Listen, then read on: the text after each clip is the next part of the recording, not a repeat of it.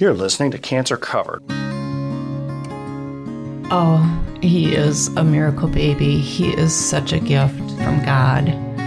To make it double special, he is the most happy child. He is always smiling. He just looks at you with with love. And Alisa sends us pictures about every two hours of him. And one of my comments this week was if we would have known six years ago that we would be at this moment today, it would have made it a, an easier journey. You're listening to Cancer Covered with Green Bay Oncology, where we explore pressing cancer issues and look for ways healthcare professionals, patients, and their families can cope better together. I'm Dr. Mitch Winkler. And I'm Kyla King. And we're your hosts.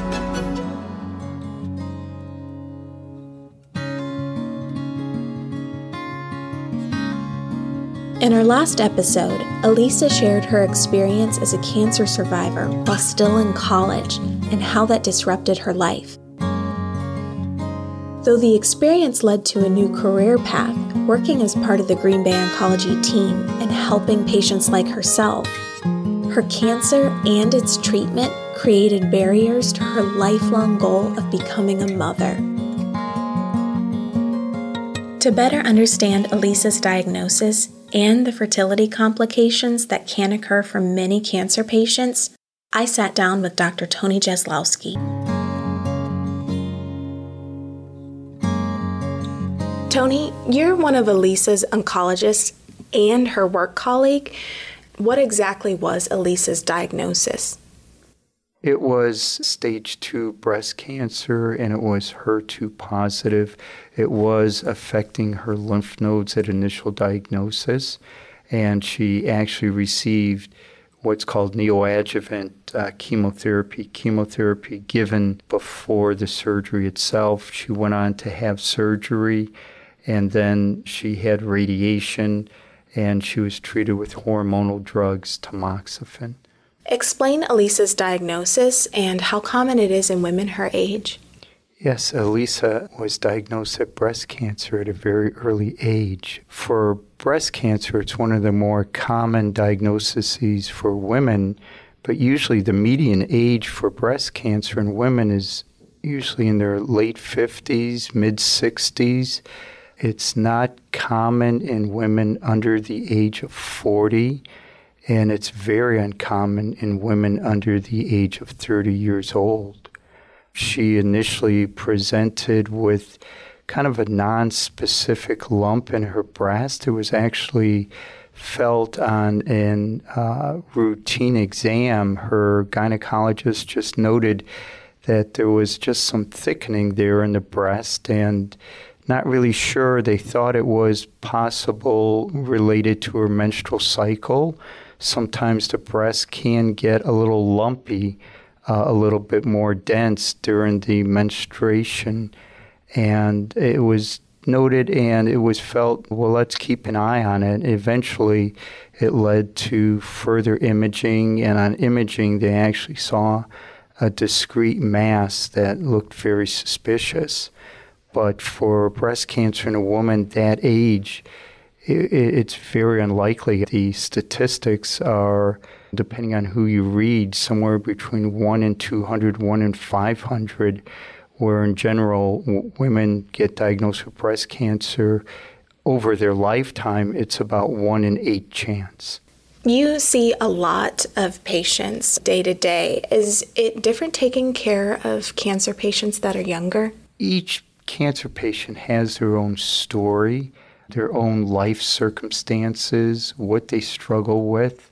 For younger patients, you always worry how it's going to affect them for the rest of their lives. For an older person, a person in their 80s, they've lived their life, they've done things that they want to do. But in someone in their 20s, they're just starting their life. They they have plans, they have ideas, and to be affected with cancer, it really throws a, a big roadblock into what they can do. It creates major obstacles. It could impact their work. It could impact what they want to do in life. And depending on the aggressiveness of the disease, it could actually end up leading to their early death. Taking care of someone younger, it is a lot more challenging. What are the unique challenges a younger patient might face during treatment? The unique challenges are the toxicities of the chemotherapy. Depending on the type of cancer they have, we choose certain chemo regimens to help them to fight the cancer. And we have to be cautious. Some of our drugs can cause some permanent side effects. The usual side effects of chemotherapy, like hair loss, usually is reversible. Lowering of the blood counts usually is reversible. The nausea that uh, they experience is reversible. But the permanent side effects that we worry about with chemotherapy would be damage to the nerves, any type of neurologic effect. There's been a whole lot of research, and it's still not clearly understood how chemotherapy affects brain function. It's something that's still an ongoing process. And then we worry about a big thing, especially for Alisa, would be how it would uh, affect her fertility. We do know certain chemotherapy drugs can cause infertility in younger women in an age percent of like 20 up to 60%. So it's something that we advise and we talk early on how it's going to affect their lives. Are there any things that can be done to help preserve the fertility? We, we definitely use different agents. Certain drugs are more prone to cause infertility, and depending on the type of cancer, you may have some options there.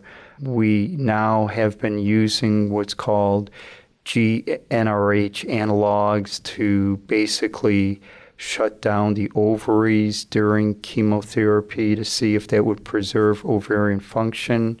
Some people will actually undergo egg harvesting before chemotherapy if there is time to do that, or some people will actually have part of their ovary removed and frozen to be reimplanted at a later time. For our male patients, we can do sperm banking before the chemotherapy is given. How has treatment of breast cancer in younger adults evolved over the course of your career? Well, I've been doing cancer care now for 30 years, and I have seen a revolution on how we're able to understand the aggressiveness of the disease at initial diagnosis. We use certain markers. We definitely use what's called estrogen receptor status, progesterone receptor status, and then the HER2 status. Depending on the type of cancer, if it's a estrogen receptor positive, HER2 negative, there's other tests that can be run, such as Oncotype. With those tests, then you can help define how aggressive that cancer may behave, and you can utilize certain regimens to direct it towards the aggressiveness of the disease. The other thing through my career is understanding that HER2 positive tumors can behave a lot more aggressively through that understanding, there's development of what's called a monoclonal antibody, an antibody that can specifically attach to the HER2 receptor and basically neutralize that and take that aggressiveness away from the tumor. Wow. The other thing that we've learned too is that utilizing chemotherapy before surgery may also be very helpful. It helps us define how well the chemotherapy is working.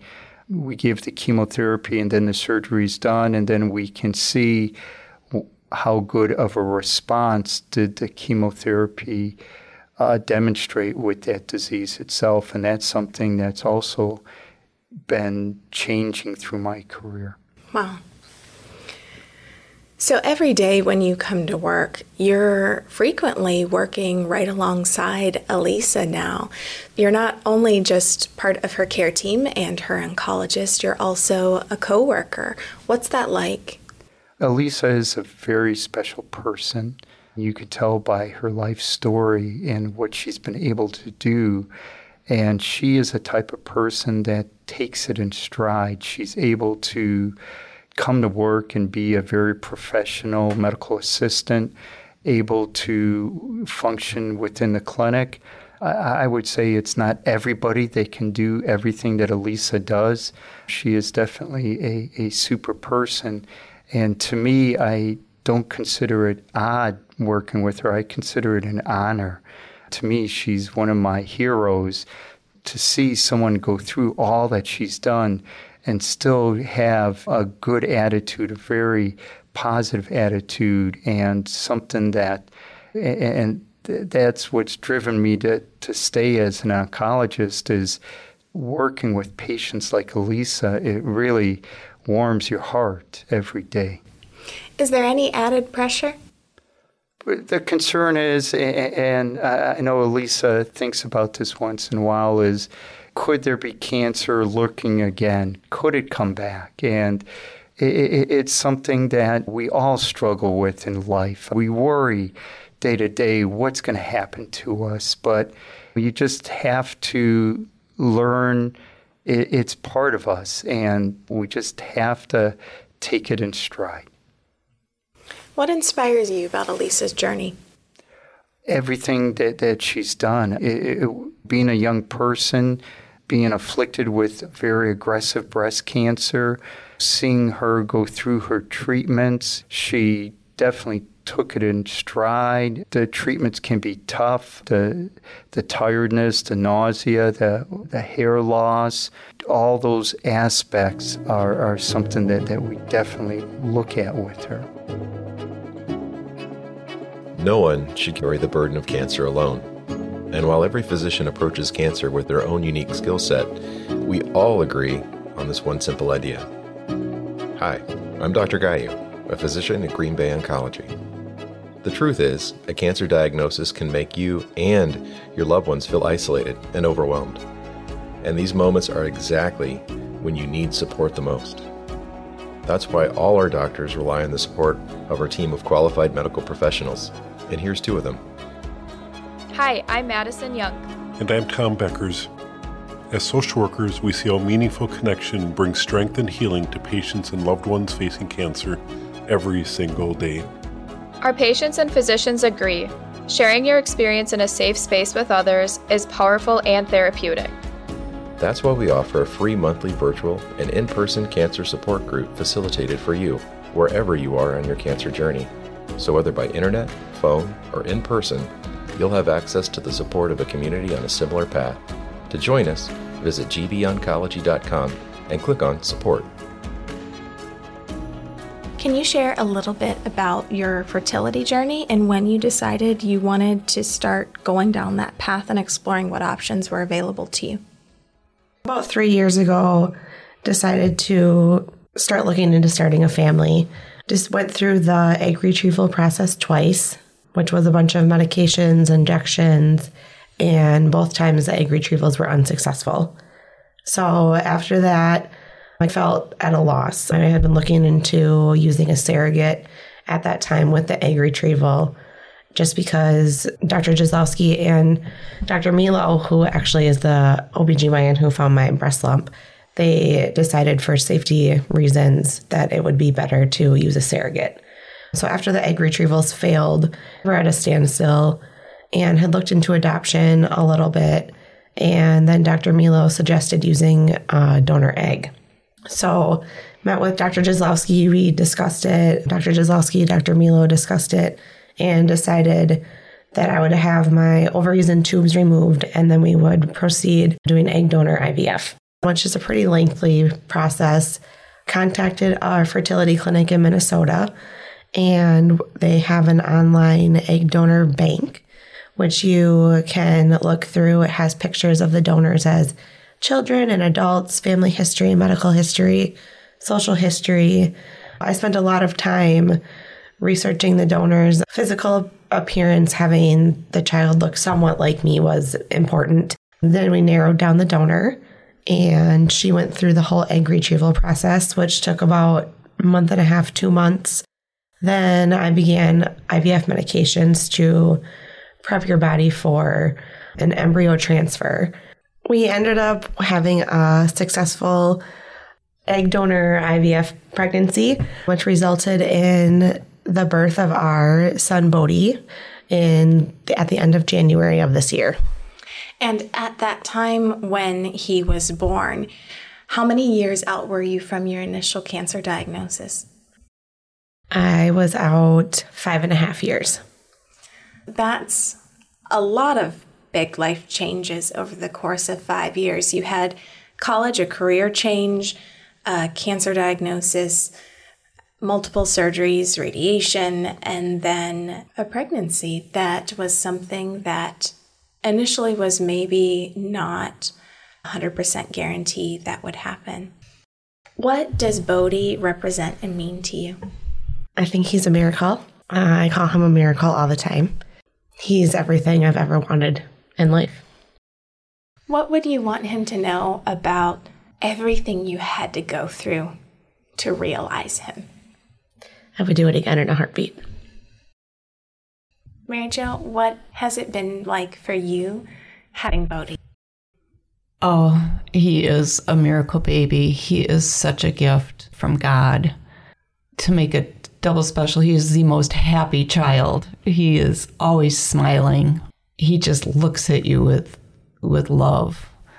And Alisa sends us pictures about every two hours of him. And one of my comments this week was if we would have known six years ago that we would be at this moment today, it would have made it a, an easier journey. But gosh, look what's happened. Like, such a blessing, such a gift. It does help make all of the the trials and struggles more of a distant memory. I just had a friend say to me this week that they were talking about everyone was talking about their grandchildren and they said, Well, look at everything Alisa went through. And I just like like what? And they said, Well, her cancer and, and all of that. And I'm like, Oh yeah, but Bodhi's wonderful now. Oh, we're we're blessed. I, I I think it makes you forget a little bit about the painful years as now we're moving forward. And I just think about, I was telling Alisa yesterday, think of his milestones. He's rolling now, and, and pretty soon he's going to get his knees under him and start crawling. And he's starting to eat some food. And we're just, we're vested more now into Bodhi and his future than the past, the pain of the past. Looking forward is mm-hmm. important. Mm-hmm. And I think new life from the tragedy and everything is what better example to have that turning point to move forward than a baby. Bodhi's dad's mother passed when he was 10 of breast cancer. So I definitely think she had some power up there to help him come into the world. In closing, Alisa, what would you want to say to young women or young mothers or future mothers that are facing something very similar to you of cancer diagnosis, the potential of not being able to have their own children. Take each day one day at a time and just know that no matter how you become a mother, you're going to love that baby with your whole entire heart. Thanks for joining us on Cancer Covered please let us know what you think by leaving a review. To learn more, read our blog, request an appointment, search available clinical trials, or even apply to become a member of the team, go to gboncology.com.